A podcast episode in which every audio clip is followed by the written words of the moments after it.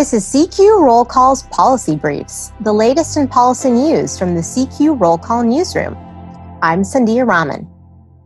Senate Republicans released their draft fiscal 2021 labor HHS education spending bill Tuesday that would boost funds for the Department of Health and Human Services.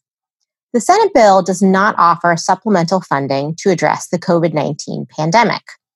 The House passed version from earlier this year, favored by Democrats, included COVID funding, but House Republicans had argued that it should be pursued separately. The Appropriations Committee acknowledged this in an explanatory statement and clarified that they will continue to monitor the need for more funding related to COVID. Breaking it down, the Labor HHS Education Bill provides approximately 197.4 billion in funding which is an increase from 194.6 billion enacted for fiscal 2020.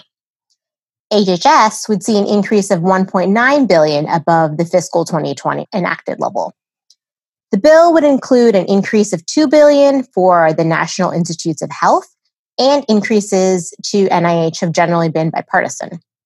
It would also increase funding for public health and combating the opioid crisis, but would leave in policies that House Democrats oppose, like the administration's changes to federal family planning funding.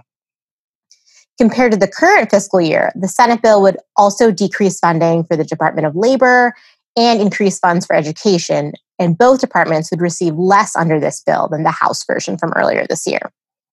Keep in mind that this is a draft bill, so it's a starting point for negotiations ahead of a December 11th deadline when the current funding expires. Senate Appropriations Ranking Member Patrick J. Leahy of Vermont has called the draft bill woefully inadequate and said it fails to invest in our nation's outdated public health infrastructure, meaning that there's going to have to be some negotiating before we get to a final result. The committee has not scheduled a markup on this bill, so it may end up serving as a guide for an informal conference with the House.